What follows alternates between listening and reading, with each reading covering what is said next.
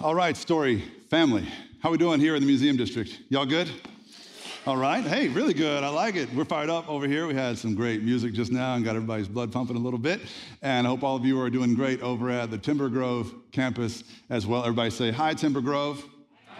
All right, we love you guys and uh, everything that's going on at Timber Grove. Also, everybody joining us online as part of the Stories Online campus. Thank you for being here today. My name is Eric.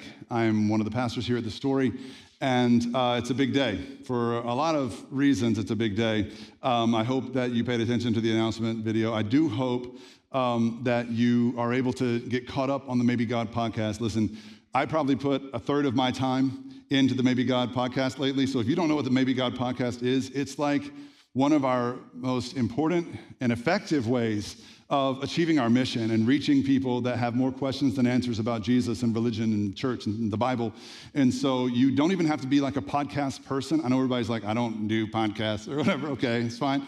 Um, you can just go to the website and listen on the website, maybegodpod.com, and, and uh, get caught up on, on all of it. Some really important stuff going on. I got to interview one of my favorite Christian authors, a man who really kept me tethered just by a thread to Jesus during my season of deep doubt. Philip Yancey, I don't know if anybody's uh, heard of Philip Yancey, but got to interview Philip Yancey this past week. That episode will be coming out soon. So this is not a showy thing. This is not a money maker at all. Believe me, we don't ask for money from this podcast. It's part of the church's mission.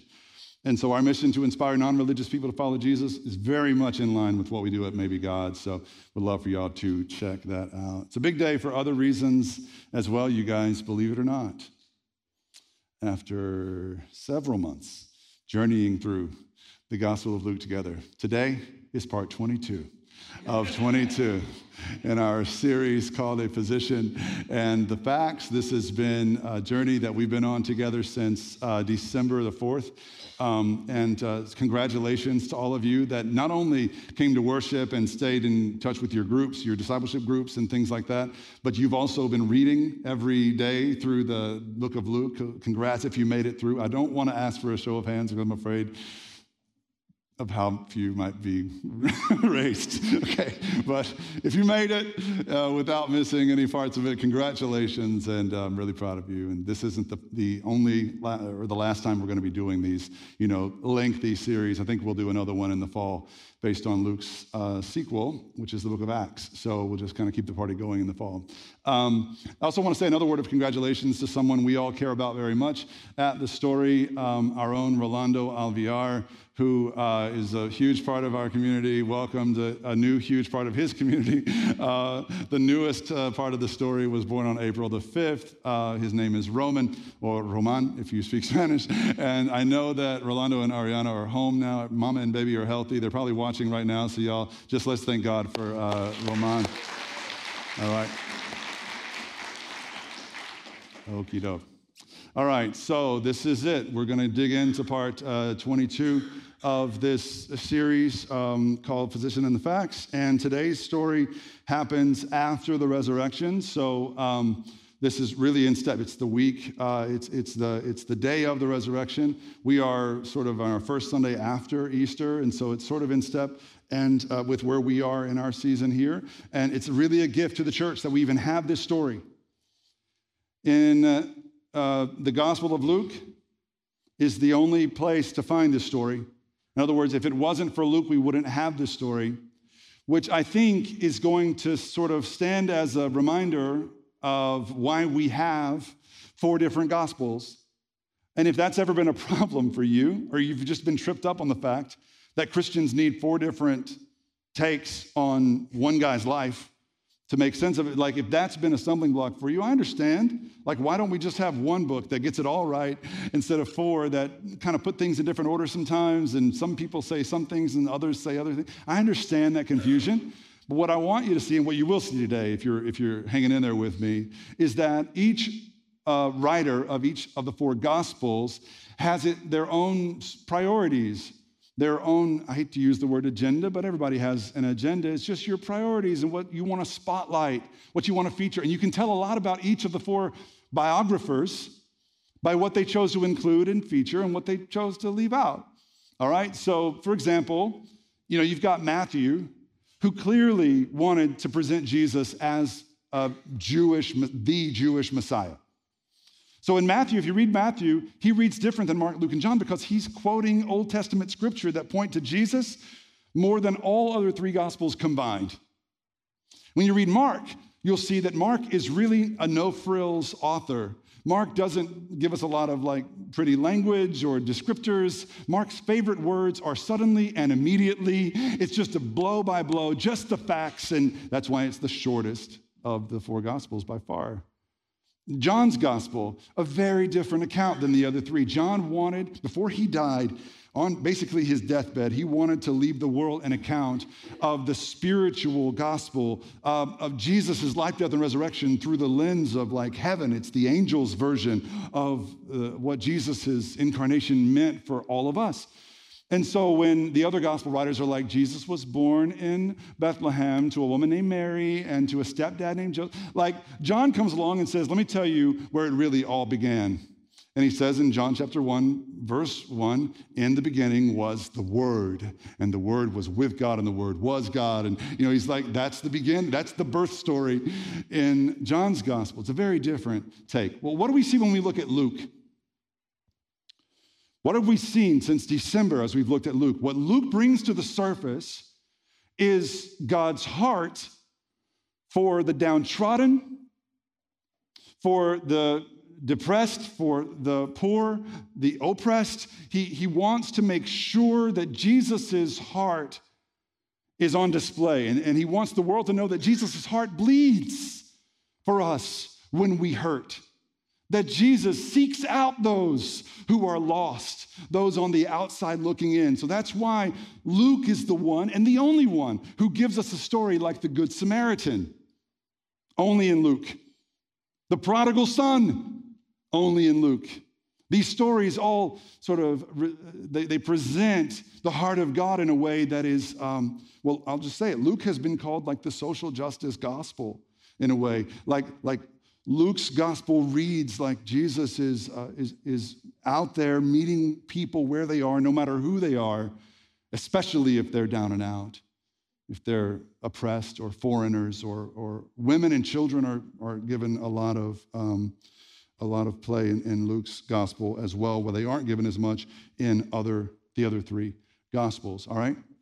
So, the story we're going to look at today to round out the series is in step with those others that I mentioned earlier, where Luke is telling us this thing that no other gospel writer told us because there's something about Jesus in this story that Luke wants to make sure we all know that maybe we'll miss if not for Luke. Praise God that, that Luke sat down and went to painstaking lengths to preserve these stories, right?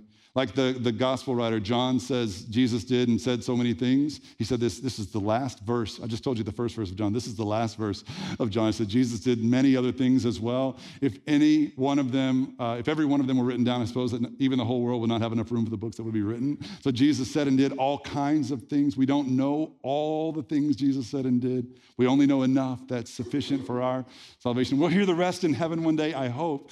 But Luke preserved this story which is such a beautiful story. And I'm so glad we get to spend a few minutes looking at it today. So this uh, comes from Luke 24, verses 13 to 27. Luke 24, 13 to 27. It's in your Bibles. It's going to be on your study guides as well. Uh, those eight and a half by 11 sheets you were given. Now, that same day, two of them were going to a village called Emmaus about seven miles from Jerusalem. They were talking with each other about everything that had happened. And as they talked and discussed these things with each other, Jesus himself came up and walked along with them, but they were kept from recognizing him. Jesus asked them, What are you discussing together as you walk along? They stood still, their faces downcast. So that tells you frame of mind that they're in. One of them, named Cleopas, asked him, Are you the only one visiting Jerusalem who doesn't know the things that have happened there in these days? So, what happened to Jesus was a citywide scandal. And he's asking Jesus, Don't you, are you the only one who doesn't know? Which is pretty funny. If you think about it in context, Jesus, of course, it, it happened to him, right? Like, he, if anybody knew, it was him. But Jesus is incognito at this point. What things? Jesus ironically asked, What things? About Jesus of Nazareth, they replied.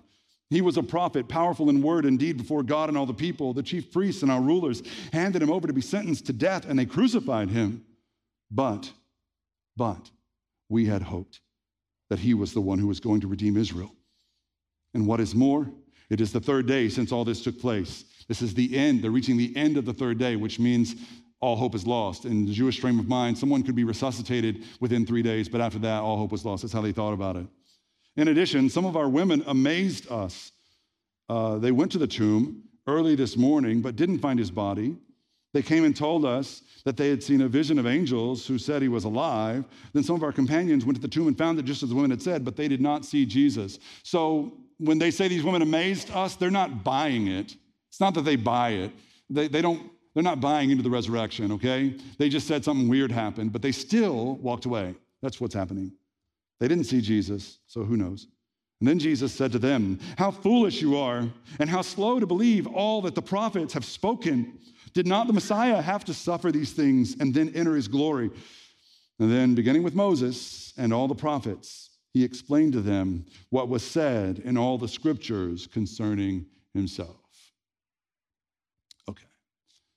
That last part. Um, I know the Bible says don't envy, it's a sin. But I find myself envious of these two disciples on the road, hearing what must have been the best sermon of all time. Jesus explaining one at a time the verses in the Old Testament that refer to him. Jesus. Now, Luke doesn't give us that sermon. I wish he did, but, but I'm assuming we get to hear it one day in heaven, I hope, because it must have been amazing. But let's talk about these two people. Who were they? And what, what were they doing in this passage? So, if you're new to scripture, hopefully this will help. Two of them, it says. So, whenever you see something vague like that in a story, look at the story above it to find out who them is, right? So, so two of them. In the story above it, Luke had referred to the, the group of disciples who followed Jesus from Galilee to Jerusalem. Most of them hoping that Jesus was leading an army of sorts into Jerusalem to take over to drive out the powers that were so that he could establish his throne in Jerusalem once and for all. That's what they thought they'd signed up for. And these two apparently were part of that group. Now, we don't know much about them other than that. We know one of their names, Cleopas was one of their names, a male name. The other one, we don't have their name. Could be another dude, could be Cleopas's brother, son, father, who knows? Could be Cleopas's wife because the, the way the story is written doesn't imply that both were men or maybe one man, one woman. One of them was a man, is what we know. My best theory is that it was his wife because we're going to see later they shared a home together, but we don't, we just don't know that part. Whatever that, that the case is, they lived in a place called Emmaus, which was seven miles from Jerusalem, a small village, almost unmentioned entirely in history. There's one story that's not biblical. It happened 150 years before Jesus. It's in the Maccabean era that takes place in Emmaus. But other than that, it's almost unheard of. But it's seven miles from Jerusalem. We have a sister church that we love and respect here in Houston. It's not far from here called Seven Mile Road. If you ever heard the name of that church and wondered why they call it that, this is why. Okay, so it's a seven mile road from Jerusalem to Emmaus, and everything changed along that road. So this is all happening on Easter Sunday, the same day that Jesus rose, but it's the end of the day. And these two people are walking along this road processing, unpacking, whatever pop psychology word you're going to put on it, but they have just endured maybe the most traumatic experience of their lives. They'd never seen anything like what happened over the past few days. Just seven days before this, their, their guy, the most honest, loving, godly man they had ever known, the man they were willing to give their lives for, the man they had followed from, from their homes into Jerusalem at their own risk. This man had been wrongly accused, falsely imprisoned, unjustly condemned, beaten to a pulp, and then executed like some criminal or some just common thug from the streets that threatened the state or something. Like he was treated like the worst of us, even though he was the very best of us. And they were still trying to make sense of what they'd seen. But what really mattered to them at this point was that this guy they'd followed had been slaughtered. They probably watched it all happen, They'd probably borne witness to it. Maybe from a distance, the Bible seems to indicate John was the only of the 12 disciples that came close to the cross, but there were others, it said, that were watching from a distance. Maybe that was these two, Cleopas and his wife or companion, his, whoever was with him. Whatever the case, how could they not have PTSD at this point? So they're talking about it on the way home, still trying to figure out what had happened and what to do with all that they had experienced, the horror of it. And then this stranger walked up to them and struck up a conversation, which can be uncomfortable. I don't know if you're the kind of person that strikes up conversations with strangers, or if you buy into the whole stranger danger uh, myth, okay? Um, I just want to make clear if you are a child and your parents have told you not to talk to strangers, listen to them, not me, okay? What I'm about to tell you might contradict that a little bit. Um, it's not always a good idea to talk to strangers. However, I have found it to be uh, a way that God works. And not just in my own life, but throughout the Bible. I see one example after another of people striking up conversations with total strangers or vice versa, and, and God shows up in the midst of a conversation you strike up with a stranger. I talk to everyone. Truly. I always have. It's not, it didn't just start when I became a Christian. I've always just had that about me. I don't know if I'm small town or whatever. I'm just, I always, I, Geo, it drives Geo crazy sometimes because I will talk to our server at the table and not just like, what, what should I eat here? I'm like, so where are you from? It's like, we're on a date, my wife and I, and she, I'm like, I'm asking all these questions to this server, but I'm genuinely interested in people. It's just something God gave me, right? And, uh, and, and check out like cashiers at HEB, like we become friends, and homeless dudes outside of CVS. I, generally, if the opportunity presents itself, I will stop and just at least spend some time getting to know someone. Generally, not always, but I try to make it a habit. And I have learned some of the most important and th- things about myself and people and God through those kinds of random, strange, wild encounters. I've also gotten myself in some precarious situations, if I'm honest. I used to have this rule where um, if I was driving alone and not with my wife, uh, and my kids weren't born at that time, but I, I had this rule um, where if I was driving through East Texas, where I used to live, and, and along the highways and, and uh, freeways of, of East Texas, anytime there, I came across a hitchhiker, I stopped to get him. Anytime. And I probably transported uh, two or three dozen hitchhikers between age uh, 18 to 25. When I was 18 to 25, all right? Not the hitchhikers. I didn't care what age they were. But when I was 18 to 25, I picked up all these hitchhikers and um, got to know them. And, and, sometimes it was good, sometimes it wasn't. Um, but it was always eye opening. It always made me grow as a person. I decided to stop this one time when I unwittingly aided and abetted an elderly gentleman in his escape from his nursing home, which uh, after driving him three hours from Dallas to Texarkana and dropping him off at a 7 Eleven, uh, I went home and turned on the local news, and there he was. Silver alert, they said. he was a sweet old man. But apparently, according to the news, he suffered from Alzheimer's, which explained a lot of our conversations, actually. Nevertheless, uh, I hung it up after that, decided it's probably uh, out, outside of my, above my pay grade, right?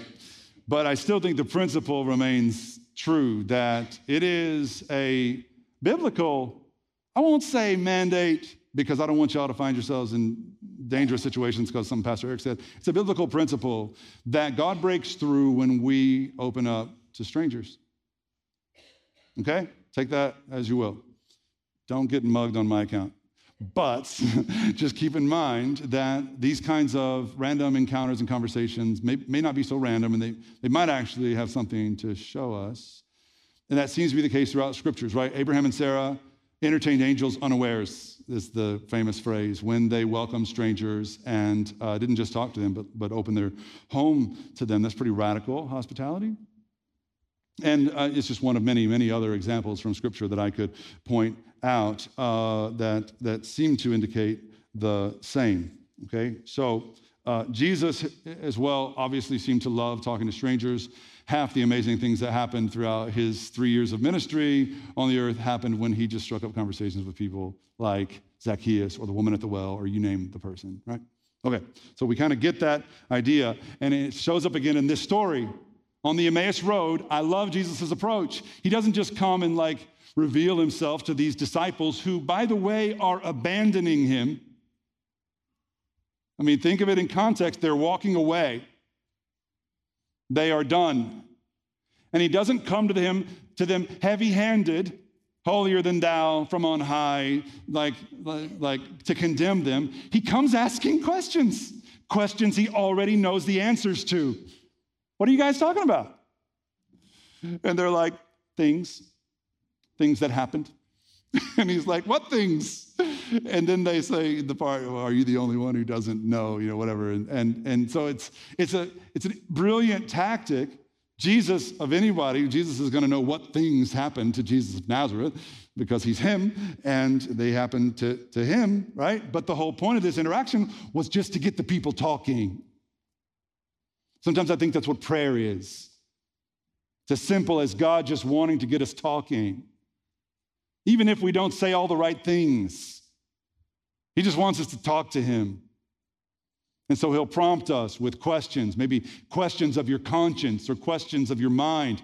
And let that be the start of a prayer, a conversation with God. You don't have to say all the right stuff, as evidenced by these two on the road to Emmaus and Jesus' gentle loving kindness with them, even as they don't get everything right, even as they're walking away from Him with their faces downcast. He still comes and asks questions and He listens to them. And what they say in response to His questions is mostly true, like two thirds true. I was trying to analyze of all the things they said in that big paragraph of scripture we just read, how much of it was true? How much of it did they get right versus wrong? So I, the first two things they said, I think they said sort of three big categories of things. First, they said that they were talking about Jesus of Nazareth, who was a prophet, powerful in word and deed before God and the people. That statement on its own, 100% true. They were right about that. The definition of a prophet is someone who speaks on behalf of God to the people of God. And they speak the truth even to the powers that be. Jesus did all those things. So, by definition, he was a prophet. He wasn't only a prophet, but he was a prophet. And so, you know, bingo, A plus on the first thing that they said. Totally true. The second thing that they said was that the chief priests and our rulers handed Jesus over to be sentenced to death and they crucified him. Also true. 100% true. That's exactly what happened. The Jewish leaders used the Roman machine to have Jesus nailed to a cross. That's what they wanted. That was their end game, and they achieved it. So that's totally true. So they were right, two for two. But then they kept talking. And the third thing they said about Jesus is sort of a longer section, but, but it sort of summed up in this when they said, But we had hoped. So that is an indictment of sorts on them. But, first of all, but, he was all these great things, but he's not all that, right? But we had hoped, but we don't hope anymore. So, so you have to kind of read closely to see where their hearts are at now, but this is where they're at. But we had hoped he was the one who was going to redeem Israel. He said he would, and then he didn't. That's the implication. And on this point, uh, they were wrong. Well, they were right in the sense they had hoped those things, but they were wrong in the sense that Jesus had somehow failed to do what he came to do. It's not that he failed to do what he came to do, it's that they misunderstood him. And it was no mystery. If they had just listened to Jesus in his own words, they would have been ready for what he did and how he did it. But they were hearing him through a filter, I think. And so their idea of who he should be did not align with who he was and who he is. Which, by the way, friends, is a very common occurrence for all of us at multiple points along your journey. Your idea of Jesus and who he is, who you've heard that he is, who you hope that he is, who he should be in your mind, will come up against something you find in Scripture, and you'll have to make a choice about what to do when Jesus doesn't meet your expectations. And these two chose to walk away. Jesus didn't meet their expectations and, and they walked away. Now, this is, as I said, pretty common, all right? I've talked about my, my I've, ta- I've called it my atheist phase. I'm not real sure that's the most accurate description of it. Age 20 to 33, I renounced biblical faith in the God of the Bible in, in his fullness, and I sort of developed this alternative view of Jesus that is very common in uh, like progressive circles, progressive Christian circles, where you know you've sort of boiled Jesus down to a, a social justice warrior on steroids, kind of like someone who who came to be a social revolutionary, to, to help the poor, and to help the oppressed have better lives here and now. And you know what? Like that statement that I just said on its own, it's true. It's not that it was a lie. Jesus did come to change the social order, at least as far as his church is concerned. He came to bring about relief to the poor, freedom to the captives, and, and, and you know, relief to the oppressed. Is what, like he came to do all those things here and now. And we should be about those things here and now. We're not just waiting for heaven for things to be made right. We should be making some things right here and now. But if he's only that, then we've only got a partial vision of who he is. And if you hear me say nothing else today, hear this a partial vision of Jesus can be more dangerous than no vision at all of Jesus. Partial knowledge of Jesus has been the justification for all manner of sins throughout history partial awareness or partial submission unto Jesus and who he is, rather than full knowledge or awareness of Jesus, is what led people to hold Bibles and slaves at the same time. Partial knowledge of who Jesus is and what he said, what he did, what he's all about. It was used in Spanish Inquisitions. It's used to justify racism, sexism, all kinds of things. That's where partial knowledge about Jesus will get you. And when I was only partially, I won't say knowledgeable because I knew the whole thing, I just didn't accept the whole thing about Jesus. When I was just about Jesus the man, Jesus the glorified Che Guevara, Jesus like the revolutionary, what I lost was some kind of spiritual accountability that called me out on my sins. The only sins I wanted to talk about was, you know, big oil, and uh, people ruining the environment, capitalists and all that stuff. Like that's what I looked at as sin. And there's sin in that way for sure, but I didn't want to think about my own sin. That's where a partial understanding of Jesus will get you. Be very careful. Be very careful with your partial understandings of Jesus. These two disciples on the Emmaus Road had only a partial understanding of the Messiah. They were right about him being a prophet, right about him being unjustly crucified, but they were wrong in assuming that he had failed because their assumption came from their rejection of the idea altogether that the Messiah could ever die, that the Redeemer of Israel would die on a cross. Right? That, that their Savior would suffer. That did not compute with them, even though if they had just read the scriptures or if they had just heard Jesus' own words, they would have known. The only way to save your life is lose it. If you want to know Jesus, you take up your cross and follow him. Things like that. And Jesus told them in no uncertain terms that he would die and come back. And still they didn't want to buy it because it's the power of self delusion and the partial understanding of Jesus many of us have. When they use the words about Jesus, like we had hoped he would be the one to redeem Israel, like that is verbatim the way the Old Testament described Moses. They wanted another Moses. Like Mo, it was so clear in their minds, I can see it. They looked at Moses as the hero of the old days, right? Moses stared down Pharaoh and delivered Israel from Egypt. And now Jesus has come to stare down Caesar and deliver Israel from Rome. But they missed the part. They missed the part, the most important part about Jesus and his mission. And he didn't just come to conquer Rome. He came to conquer us and our sins. He came to conquer evil and death, right? Much greater foes than Rome.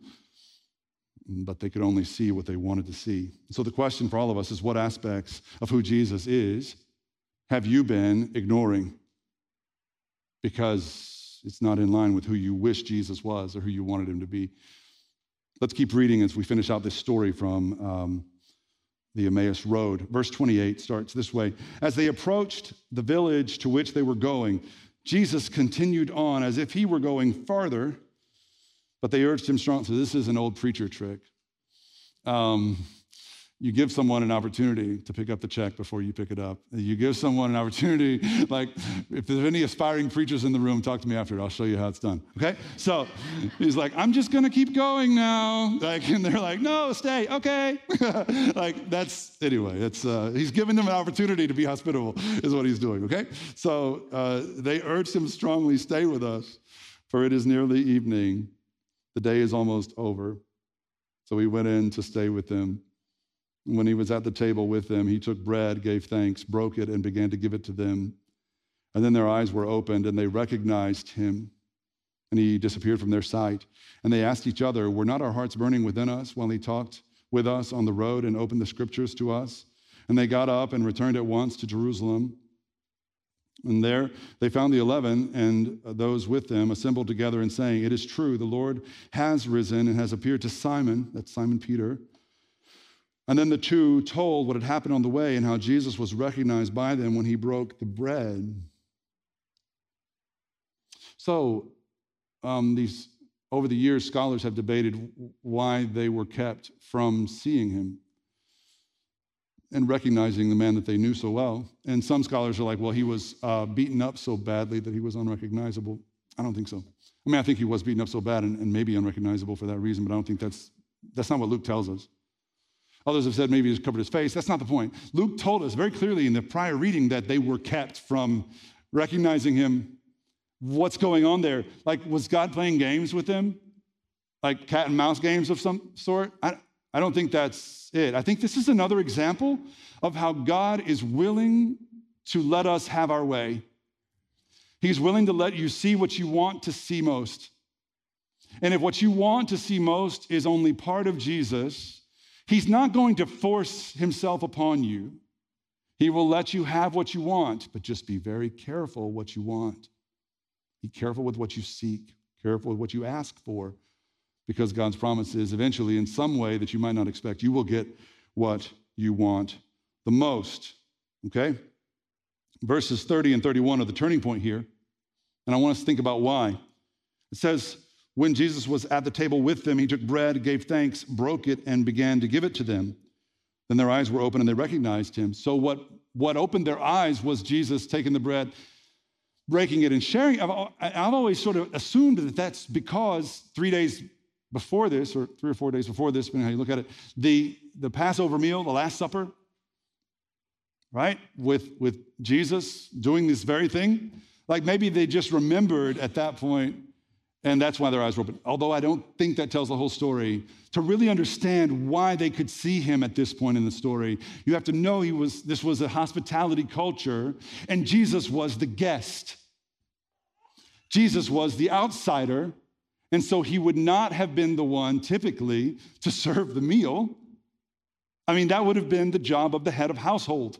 Always, a thousand years of custom and tradition would have said that probably Cleopas, as head of household, should have been the one at the head of the table taking the bread, thanking God for the bread, breaking the bread, sharing the bread, as the, the man of the house or the head of household was supposed to do. And so when Jesus stepped in that role, I guess it must have been some kind of a surprise or a shock to the other two at first. But once the surprise and shock wore off, they realized Jesus had taken his rightful place as head of their household. And something clicked in that moment that allowed them to see Jesus for who he was. It's almost until you allow Jesus to take his rightful place in your life, in your home, or your heart. You're kept from seeing him for who he really is, but welcoming him as the Lord of your life, the head of your household, your Redeemer, your Savior, That's when your eyes are open to who, he, and I've experienced that in such a personal way. I'm not even sure I can put words to it. I just know that when he sits in his rightful place in your life, there's new understanding, there's awareness, humility before him, and you really get what he came to do. The misunderstanding they were suffering with before was that Jesus uh, had come to conquer Rome and set up his throne in Jerusalem, and they were missing it that Jesus really came to conquer sin and set up his throne in their home. Has Jesus set up his throne in your home? Is he the Lord of your life and maybe your family's life together? Heads of household in the room right now. I don't know, eh, fathers, mothers, husbands, wives, whoever, whatever kind of household you've got, whether it's, you know, 2.5 kids and a picket fence, or whether it's you and a roommate, like who sits on the throne of your home? When you pray, do you acknowledge him as the Lord of your house? And, and do you submit your whole household, including yourself, to his lordship? And do the people sort of under your influence in that home know that you're under his? Because that's his rightful place. That's when your eyes and those uh, who you live with will be open to see Jesus for who he really is in his fullness. And I, I just want to acknowledge every one of us myself included, yourself included, we're all going to come to that fork in the road where we have these moments of tension where what we thought Jesus was isn't who he is because scripture is showing us something else. And in those moments, I just want us to see we have three choices. And the first choice is to do what the two disciples had done, and they just tucked tail and ran away. They left Jesus and went home. You can walk away from Jesus, that's fine. The second choice is what I did between age 20 and 33, where I just recreated Jesus in my own image and pretended as though I, I, knew him, talked as though I knew him, and misled everyone who heard me talk about Jesus.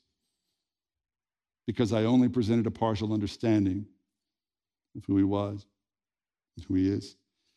The third option, the one I pray that all of us will choose, is when we come to that fork in the road, is to trust Jesus and let Him show us who He really is and to surrender ourselves to the Lordship that He provides. The Bible says Jesus came full of grace and full of truth, and this is a great sort of uh, way to measure how we're doing with understanding Jesus in his fullness. Because I see Christians really struggling with erring in one direction or the other. And churches struggle with this too. I can tell you, like, when I visit churches, I know from the first five minutes whether this is a church that errs on the side of truth or that errs on the side of grace. I can probably tell you by looking at their website. I have to go. But you go to some churches and it, uh, you hear so much about how much God hates sin and, and how how God is coming, Jesus is coming back to judge everyone on his righteous throne, and, and, and how, you know, most people are going to go to hell and all this, all, all this stuff. And, and, and it's not that that stuff isn't necessarily true, it's just that without an acknowledgement of Jesus also being full of grace and the fact that he loves sinners as much as he hates sin, then we miss seeing Jesus in his fullness, right? And I've also been a part of churches where all the judgment and, and, and wrath and all that stuff is just, we don't talk about that here. We'll leave that to other people. We just want you to know God loves you and He accepts you, He affirms you. He, I saw one church say, He adores you. That's a reach. I'm not sure God adores me or you. Or, that's adore is worship, same synonym, right? So be careful. But the idea there is that you don't really have to worry. There's no urgency to repent.